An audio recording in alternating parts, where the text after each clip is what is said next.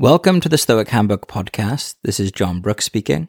First of all, I just want to say thank you so much for being a member of the Stoic Handbook community and taking the time out of your day to listen to my podcast, read my newsletter, and put the ideas to practice to level up your practical wisdom. If you're a fan of my work and you want to support the show, you can sign up to the premium version of the Stoic Handbook podcast. You can either do this directly from within Apple Podcasts or you can go on stoichandbook.supercast.com.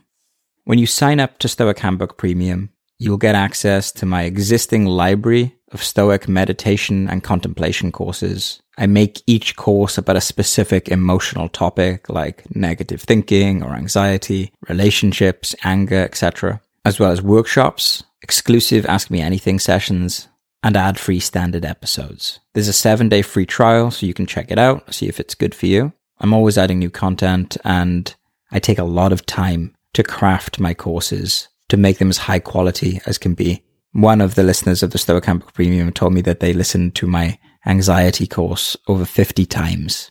People often like to go through them over and over again. So, like I said, you can check it out, see if it's a good fit for you. It's this podcast plus a bunch of premium episodes, meditations, talks, workshops, etc. And I also open up the space for questions as well. If you want to talk to me and get me to record a podcast episode on a specific topic for you, that's what Stoic Handbook Premium is there for. Now, let's go into today's episode. Have you ever felt really proud about owning something? Perhaps you felt very proud about owning a certain type of car, having certain types of clothes, having a certain type of job. Have you ever felt pride about the relationship that you have, the person you're calling yours as you walk down the street? Have you ever gotten out your phone or a computer or a piece of jewelry in front of other people and felt a sense of specialness in relation to others. Well, is this type of pride okay? Is it acceptable? Is it really causing harm? The ancient Stoics would say that this type of pride is actually foolish, that you should not take pride over external things. Why? Because those things are not yours. For example, if a sports car, a very nice sports car, was able to speak and it said, I am proud to be an attractive sports car. If we heard that from a sports car, we would probably, maybe, maybe we could tolerate it.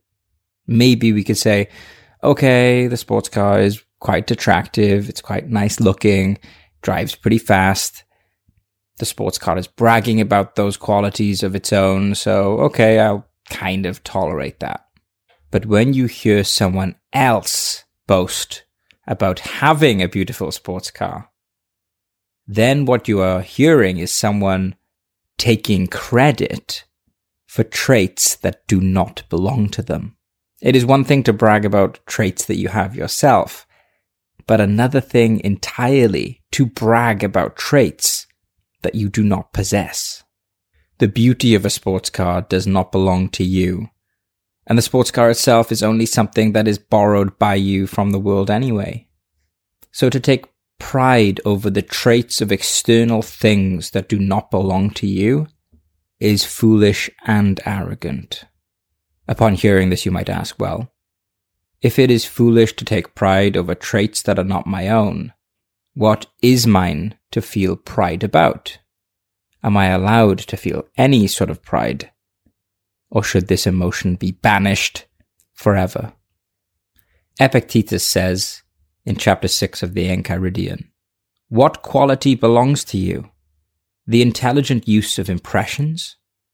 If you use impressions as nature prescribes, go ahead and indulge your pride because then you will be celebrating a quality that is distinctly your own.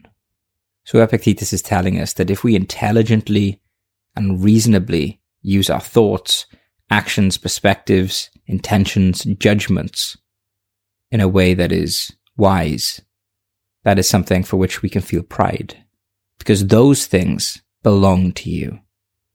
if you go back to the dichotomy of control, the internal world that we inhabit and how we navigate that internal space is up to us, is something we are responsible for. And if we navigate that internal space wisely, then it is completely acceptable to feel pride. So, in terms of actionable implementation of this Stoic principle, if you encounter a situation and you start to feel the stirrings, the impression of pride, you can ask yourself, well, should I feel pride in this situation? The follow up question can be, does this thing belong to me? Truly. And we can think about the dichotomy of control here. Is this thing I'm feeling proud about related to my reputation or my physical body? or my material possessions, things that are outside of my control. If I feel pride about these things, then it is foolish. But if I feel pride about the way that I'm using my judgment, intentions, and thoughts in a way that is virtuous and leads to wisdom, then I might just allow myself to feel some pride.